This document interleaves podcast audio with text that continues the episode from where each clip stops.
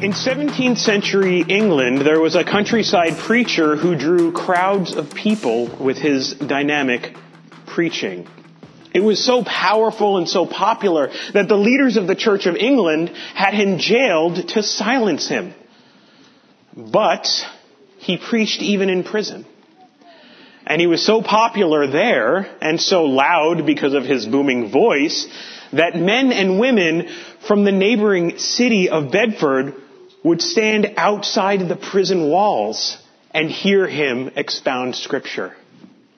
The jailers responded to this by putting this man into the deepest parts of the jail and forbidding him from preaching at all. But the gospel will not be silenced. And so despite the greatest efforts of these prison guards to do so in this time of solitude, this prisoner picked up his pen and he wrote a story that would reach tens of millions of people around the world. It was deep in a prison cell that John Bunyan wrote The Pilgrim's Progress. Bunyan knew the gospel must spread, and spread it did. Tonight, we're going to look at a man who also had a singular focus. We'll see the apostle Paul shepherding his flock. Well, in a very similar situation in which Bunyan found himself when he wrote his allegorical epic, Paul knew what Bunyan knew. The gospel of Jesus Christ will not be stopped. Turn your Bibles, if you will, to Philippians chapter 1. We'll be looking at verses 12 to 18 together this evening.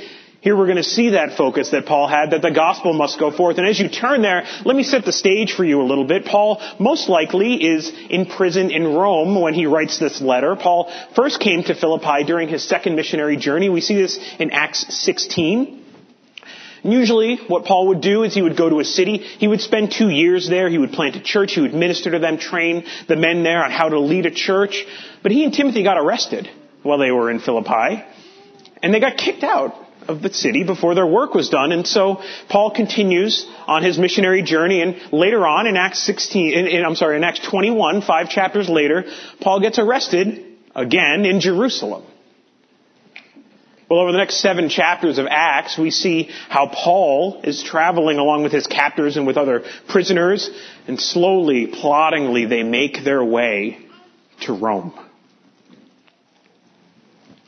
We see Acts 28, verse 30, that he, Paul, lived there two whole years at his own expense and welcomed all who came to him, proclaiming the kingdom of God and teaching about the Lord Jesus Christ with all boldness and without hindrance. And most historians believe that it was during these two years of house arrest in Rome that Paul wrote this letter to the Philippian church. In chapter 1, Paul opens this letter by greeting the Philippians. He gives thanks to God for them. He encourages them that the Father is working in each one of them, and he reminds them that even though they're a thousand miles away, they have a partnership in the gospel. Paul yearns for his spiritual children, and he, and he, even writes that, and he desires for their spiritual growth, and we see that as well. But Paul isn't just writing a letter to talk about his feelings. He's not writing this letter just to relate to the Philippians, the events that happened to him. And he's showing, through what we'll see tonight, the sovereignty of God to the Philippian church. They've worried about him so much. Maybe they've even heard about some of the things that have been going on in the life of Paul, that he was arrested again. Certainly they sent Epaphroditus to him so they knew that he was in Rome. So Paul is showing the Philippians how he responded to those trials. In fact, you know, it's, it's a little ironic that if you look at Acts, the last person Paul was meeting with before his arrest is the very same man who wrote these words Count it all joy, my brothers, when you meet various trials. For you know that the testing your, your faith produces steadfastness. Hmm. Because that's exactly what Paul did. And so, we'll come to our passage. Let's read together. Look in your Bibles, Philippians chapter 1, verses 12 through 18.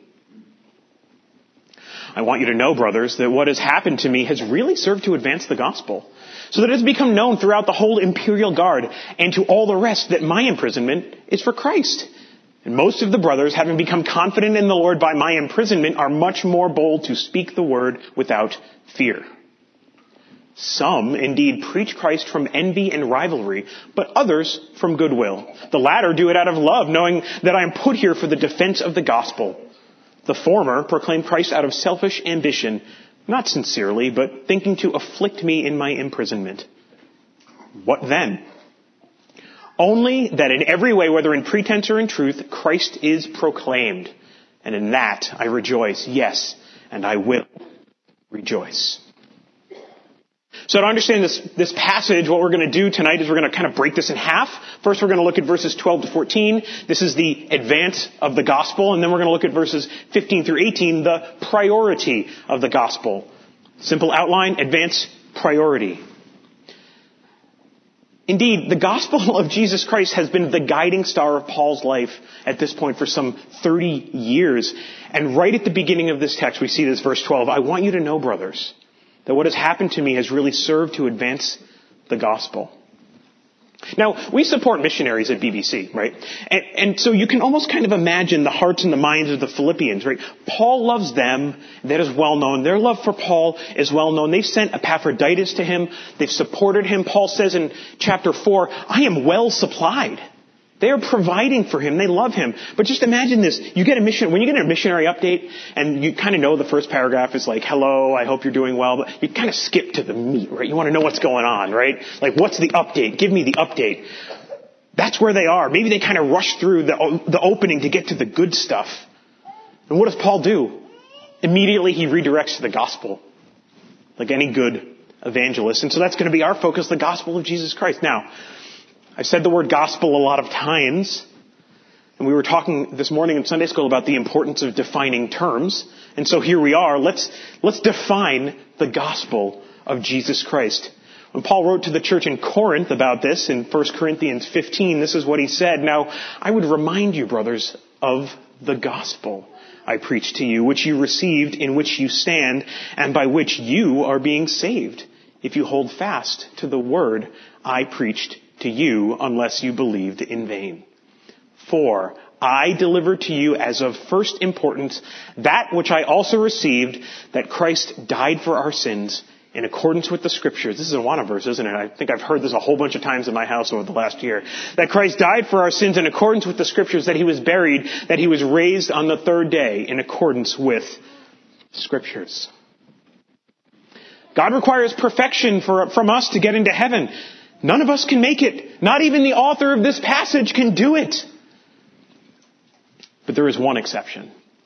Jesus Christ is the perfect sinless Son of God. More than that, Jesus Christ is God. And He did exactly as Paul wrote here. He came into this world. He lived perfectly for 30 years. I can't even live perfectly for 30 seconds. He did it for 30 plus years. And when he stretched out his hands on the cross and died as an innocent man for the sins of his people, he paid for the sins of all who would believe. Jesus was raised from the dead showing that he defeated death. This is the gospel message that Paul preached.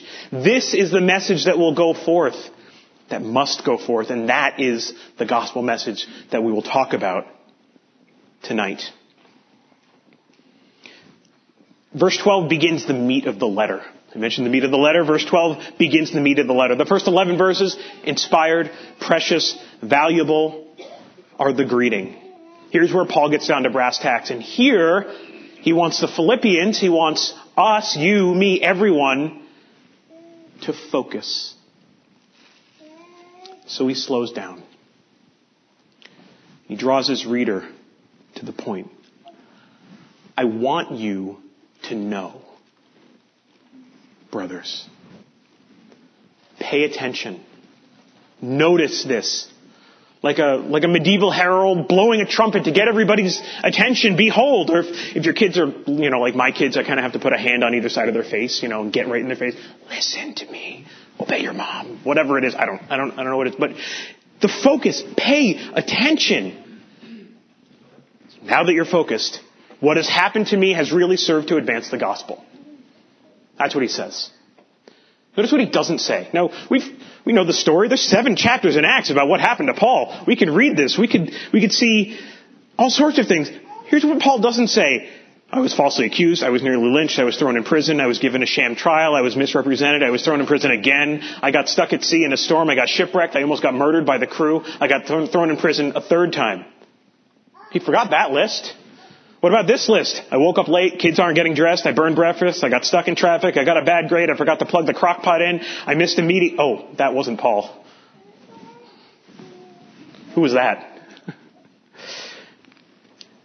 Paul knew that all of these things that happened to him were governed by the hand of a mighty God, a God that he trusts. And so when he looks around with that mindset, after all of that, he says, eh, what has happened to me has served to advance the gospel. That's his response. It's amazing. So remember, Paul's in Rome. He's in prison in Rome. Just a few years early, earlier, it could have been as much as a decade. We don't have exact dates. Paul wrote a different letter, and this letter was to the church at Rome. We know it as Romans now. And listen to what he wrote. He says, Romans 1 verse 11, For I long to see you, that I may impart to you some spiritual gift to strengthen you. Do not want you to be unaware, brothers, that I have often intended to come to you, but thus far have been prevented, in order that I may reap some harvest among you, as well as among the rest of the Gentiles. So I am eager to preach the gospel to you also, who are in Rome. Okay, Paul. You're in Rome. I don't think this is what you expected. One woman wrote, the will of God is never exactly what you expect it to be. It may seem to be much worse, but in the end, it's going to be a lot better. And a lot bigger. He's here. He's in Rome. And look at the passage. We see two results from these events, these events that he talks about, that he mentions, specifically two results from this advance of the gospel. And the first one is the one that you probably think about. It's in verse 13. The first one is that the gospel has reached the unsaved. Right? The gospel has reached the unsaved. I want you to know, brothers, that what has happened to me is really served to advance the gospel so that it has become known throughout the whole imperial guard and to all the rest that my imprisonment is for Christ.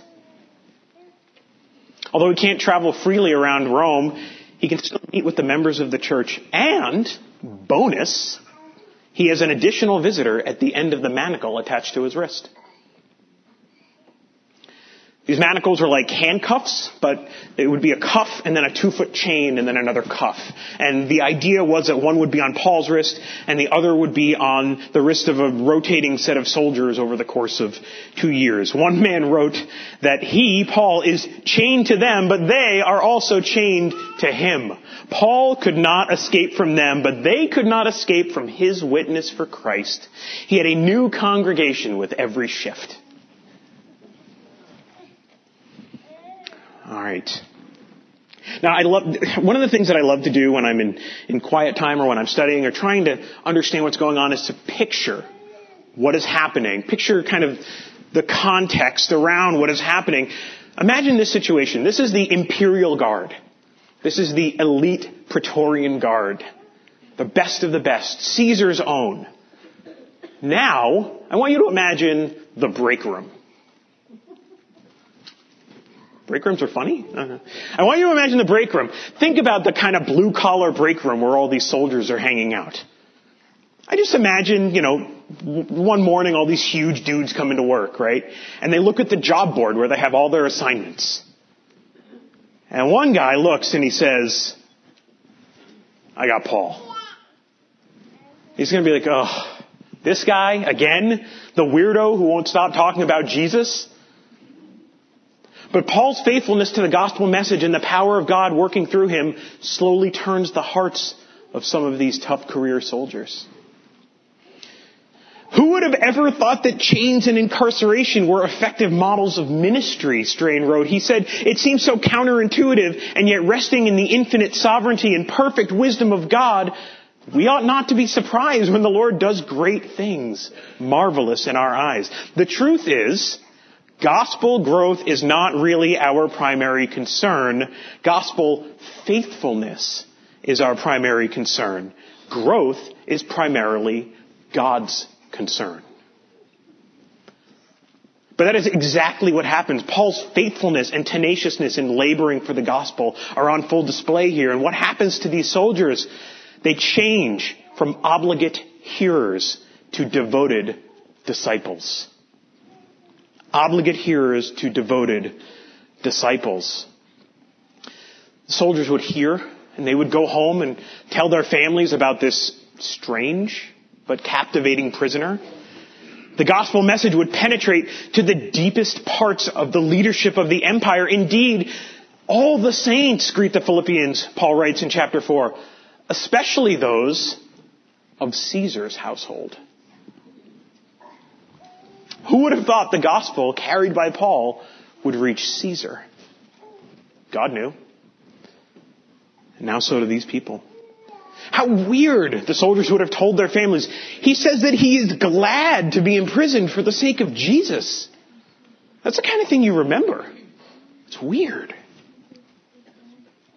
So the power of the gospel through what has happened to Paul has reached the unsaved.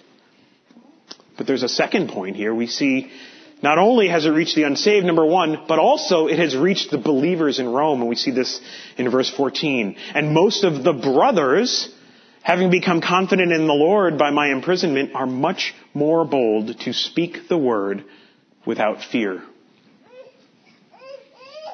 What is happening that imprisonment has emboldened the believers? Isn't punishment supposed to be a deterrent? Who here has been a student in a classroom? Okay, a couple of hands. Not as many as I expected. I forgot about the homeschoolers. Um, what happens when a teacher finishes giving a lesson and asks if there's any questions? One person raises their hand. And it's the teacher, by the way, who raises his hand. Thank you. Usually nothing happens. But eventually, one hand kind of comes up, right? They ask a question, and then what happens? Oh, a couple more hands come up. Maybe, you know, a little bit of courage is creeping in, right? Courage is infectious. Is that what's happening here? Maybe. Certainly yes. Remember the Christians of Rome were able to visit Paul. And remember that Paul is shackled to a guard. These believers aren't just seeing Paul, but they're seeing the turning of the hearts of the guards too. They're witnessing that. These guards suddenly are now engaging in the preaching and listening to the preaching. And this is giving them courage too. Maybe before Paul, BP? No. They were terrified of being arrested themselves, these believers in Rome. They saw how Roman leadership dealt with Paul, and they were a little more encouraged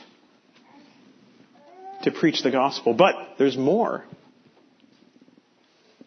1949, Maoist communism took over China. A lot of you probably know this story. Thousands of Western missionaries were expelled, kicked out of the country. Churches were closed. Gospel preaching was silenced. By all accounts, this was an evangelistic catastrophe. Thirty years later, things change. Governments change. Some of these restrictions eased. Some state sanctioned churches were permitted to open. And the results were shocking. In 1949, before the churches were all shuttered and the missionaries kicked out, the Christian church in China numbered one million people when the thumb of communism crushed it. Thirty years later, state sanctioned churches opened and the count of the churches reported 12 million members. Some people think the real number might have been five times that or ten times that when you include the underground churches that were unable to open under state sanction. What happened? What, where did all these Christians come from? I think we know the answer, right? The gospel happened. Strain writes that God was at work in gospel providence to turn evil into the spread and advance of the good news about Jesus Christ. That was true in China, it was true in Rome, and it is true today. Paul knew this. He wrote to Timothy, remember Jesus Christ, risen from the dead, the offspring of David, as preached in my gospel, for which I am suffering, bound with chains as a criminal, but the word of God will not be bound. Or is not bound. God is unleashing His word in Rome, saving the unbeliever and encouraging the believer. This is the advance of the gospel that we see in verses 14, uh, 12 through 14. And now we can turn to the second half of our passage. We see not the advance, but the priority of the gospel. The priority of the gospel, starting in verse 15. Some indeed preach Christ from envy and rivalry, but others from goodwill. The latter do it out of love, knowing that I am put here for the defense of the gospel. The former proclaim Christ out of selfish ambition, not sincerely, but thinking to afflict me in my imprisonment. Now, it's easy to read these verses and come to an incorrect conclusion.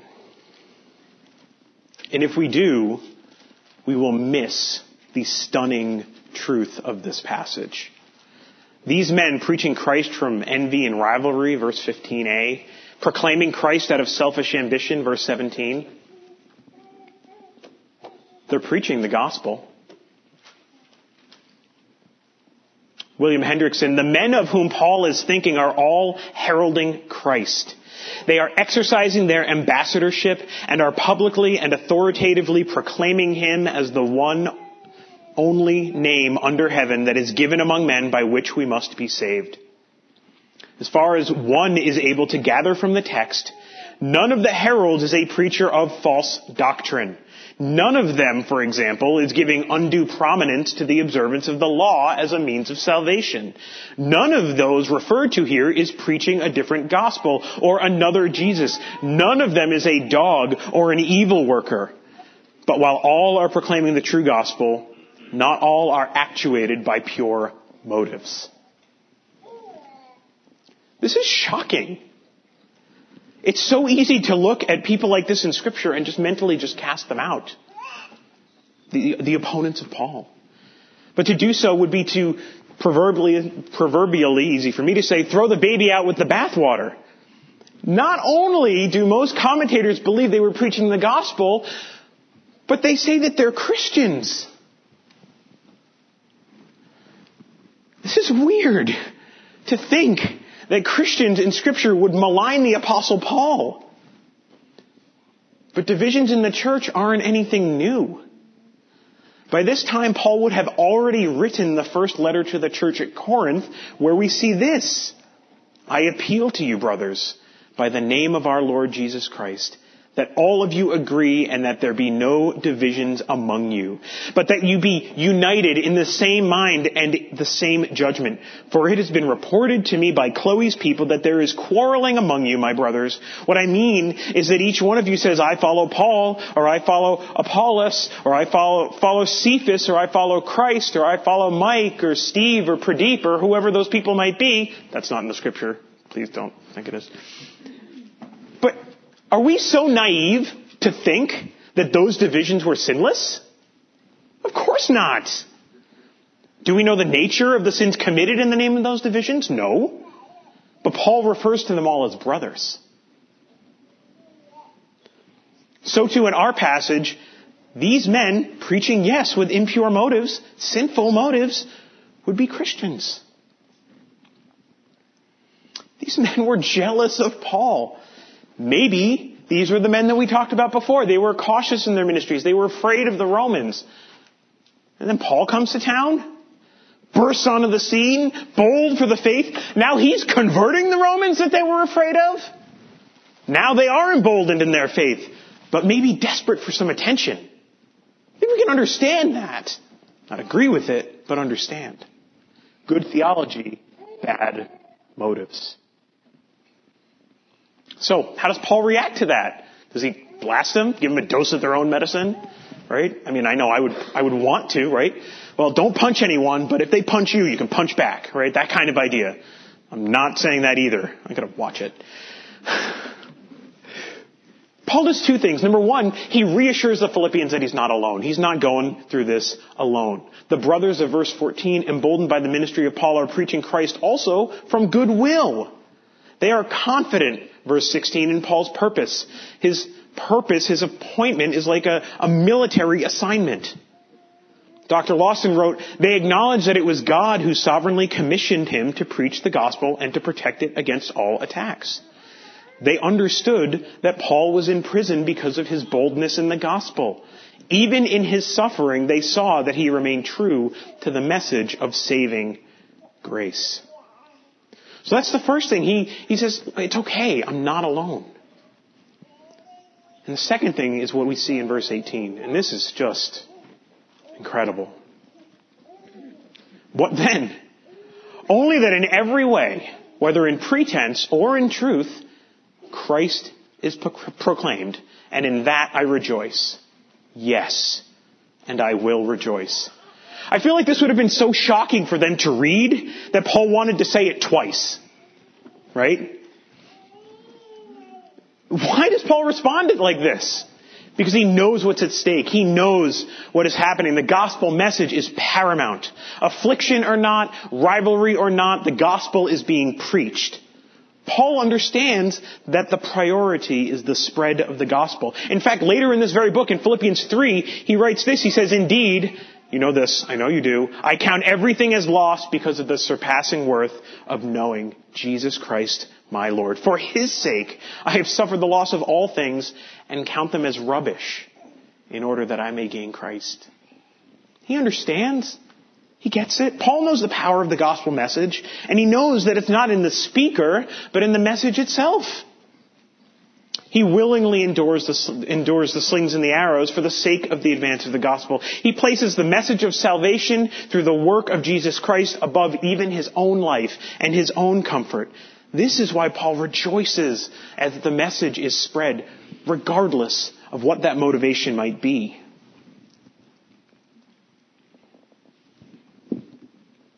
I said I was only going to be talking about verses 12 through 18, and here we are at verse 18. So as we come to the close of this text, what I want to do is I want to share to all of you some reminders that we can take from this passage. Within these seven verses are some timeless truths that we can be reminded of. Five of them. I have five reminders from Philippians 1 verses 12 to 18 for you. Number one, this passage reminds me of the importance of our mission from Jesus Christ. The single most important thing that you can ever do as a Christian is to preach the gospel. To yourselves, to your family, to your friends, to strangers. Paul was assigned a new stranger every day. D.A. Carson wrote this, Paul's example is impressive and clear. Put the advance of the gospel at the center of your aspirations. Our own comforts, our bruised feelings, our misunderstood motives, all of these are insignificant in comparison with the advance and the splendor of the gospel. As Christians, we are called upon to put the advance of the gospel at the very center of our aspirations. What are your aspirations? To make money? To get married? To travel? to see your grandchildren grow up, to find a new job, to retire early. None of these is inadmissible. None is to be despised. The question is whether these aspirations become so devouring that the Christian's central aspiration is squeezed to the periphery or choked out of existence entirely. Through all of this, consider Paul's status and change. We all have chains of some sort in our lives. Maybe it's a family commitment, maybe it's your job, maybe you have an illness that keeps you from being able to go out in the world. And of these kinds of things, James Montgomery Boice wrote that this should not be a cause for discouragement. If you are in circumstances like these, this has been given you by God and can be used by Him. You can bear witness to people who come by your desk, your kitchen sink, or your hospital bed. If you do, God will bless your efforts you will see spiritual fruit. What's more, it will change the way you look at your limitations, whatever their cause. And think about this. What an incredible gift it is that the primary responsibility God has given the Christian can be done anywhere. To anyone. So number one, the importance of your mission from Jesus Christ. Number two, this passage reminds me that we always have listening ears around us. Not only can your primary mission as Christians be done anywhere, you also know that there will always be ears to hear it. These may be direct, the very people to whom you are preaching or teaching, like in this case, the church at Rome, but they can also be indirect. The child at your side, the coworker at another table, a classmate who happens to be in the same room, the guard at the end of your manacle. We will never exhaust the supply of people who need to hear the gospel message. Paul lived his life knowing that everyone he interacted with was another potential saint in the kingdom of God. When you see everything in your life through the lens of advancing the name of Christ, everyone around you will notice it. And you never know how far those words will spread beyond just the people who hear your voice. Number three. This passage reminds me that my brothers and sisters in Christ, and even myself, need to hear the gospel frequently. We saw in verse 14 the encouragement of Paul to the brothers, men who already believed the word. Paul brought the gospel to those who already knew it, and it was a salve to their souls. So too it is for you. Indeed, what did Jerry Bridges say? Preach the gospel to yourself every day. One commentator called preaching the gospel to yourself a spiritual discipline. He recommends four things that you should do every day. One, gaze on the beauty of Jesus Christ. Two, remember who you are as a child of God. Three, rest in His power and in His provision. Four, act in reliance upon Him. Those are good reminders. I don't know that they're the gospel, but they're good reminders don't forget also that Jesus Christ died for you, a sinner, because you cannot be perfect. He is perfect, and He was risen from the dead. That's preaching the gospel to yourself every day. As you live in the world and you remind yourself of the gospel, don't forget to remind one another. So, one, Remember the importance of your mission from Jesus Christ. Two, remember that there are always listening ears around you. Number three, that every Christian, even yourself, needs to hear the gospel daily. Number four, this passage reminds me to not get too caught up in the motives of other people. The only reason Paul knew of the motives of his detractors in Rome is because they were going after him. The same word translated selfish ambition in this passage of Philippians can also be translated as disputes. And we saw disputes in 1 Corinthians. This is how Paul knew what these men were thinking, but even still, he wasn't worried about them. Why not? We know the answer to this too. Because his primary focus, the advancement of the gospel, was still happening. So, what do we do in those situations? Well, one man has a thought about that too. When you see a tweet that jumps out at you, is it called a tweet still? I think it is. I don't know. I still call it Twitter anyway. When you see a tweet that jumps out at you, don't immediately interpret it as saying something contentious or defensive. Oops. When you read an article or see a video, choose to grant the grace of believing and hoping and bearing and enduring all things. Think of that person as a brother or sister in Christ and choose to look for the best possible, not the worst possible explanation. This man goes on later to say, we can turn to the sobering words of 1 Corinthians 4. Therefore, do not pronounce judgment before the time, before the Lord comes, who will bring to light the things now hidden in darkness, and will disclose the purposes of the heart. Then, each one will receive his commendation from God. Might I say that it's kind of easy to assume the worst? Kind of easy to do that, right? It's kind of easy to point to, to a grievance and then you get kind of this cathartic release because they did it first, right? You know what I'm talking about? It's, you get kind of an excuse. You ought not to do that. How much harder is it to look past or even to ignore the potential of something you don't know? Paul knew, and still he looked past it for a greater purpose. So too should we. And finally, Number five, this passage reminds me to rejoice in the pro- progress of the gospel. To rejoice in the progress of the gospel. Late 15, in the 1500s, during the Reformation, two men were imprisoned by the Church of England. They were to be burned at the faith, uh, at the, at the stake for their faith in the gospel. So they were, they were tied up, they were thrown on the fire, and as the flames grew higher, Hugh Latimer looked to Nicholas Ridley and said this, Be of good comfort, brother Ridley, and play the man. We shall this day light such a candle by God's grace in England as I trust shall never be put out. The gospel of Jesus Christ is a mighty force that will never be put out. True to Hugh Latimer's words. And in this, we rejoice. Every time you tell anyone of the perfect creator God, our sinful state, Jesus' perfect righteousness, his death and resurrection as payment for sin, this gospel message flares up and spreads again. Paul never stopped preaching this gospel until the day he died. He wrote these words in 2 Corinthians. Starting in verse 1, working together with him, Jesus, then we appeal to you not to receive the grace of God in vain. For he says, in a favorable time I listened to you, and in a day of salvation I have helped you. Behold, now is the favorable time. Behold, now is the day of salvation.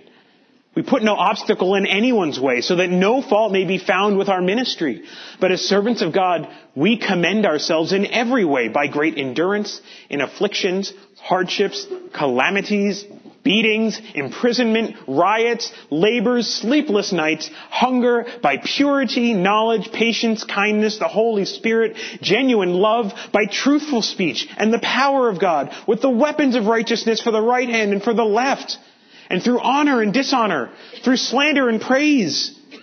We are treated as impostors, and yet are true. As unknown and yet well known, as dying and behold, we live as punished and yet not killed, as sorrowful yet always rejoicing, as poor yet making many rich, as having nothing yet possessing everything. That is Paul describing his life. And Christian, this is the description of our lives as well. Our trials were not as deep as Paul's were, to be sure, but our rejoicing need not be any less. We saw the advance and the priority of the gospel in this passage, and through this we can be reminded of five things. The importance of our mission from Jesus Christ. There are always listening ears around us. That every Christian, even ourselves, needs to hear the gospel every day. That we ought not to get too caught up in the motives of other people. And finally, that we are to regularly rejoice in the progress of the gospel. Who will you preach the gospel to this week? Let's pray. Heavenly Father, we thank you for this evening. We thank you for the food that everyone came together to bring. We thank you, Lord, for your word that we can rest in. Praise you, Lord, for reminding us every day of your good grace, of your Son, Jesus Christ, of all that he has accomplished for us. Father, no matter how great in our eyes our offerings may be, they are, are nothing compared to what you have done for us. I just praise you for your word. I praise you for just your kindness, for your grace, common and special. Lord, I pray that you would save everyone who is in this room, everyone who is online, everyone who is listening to this word. May Jesus Christ be praised. In your name we pray. Amen.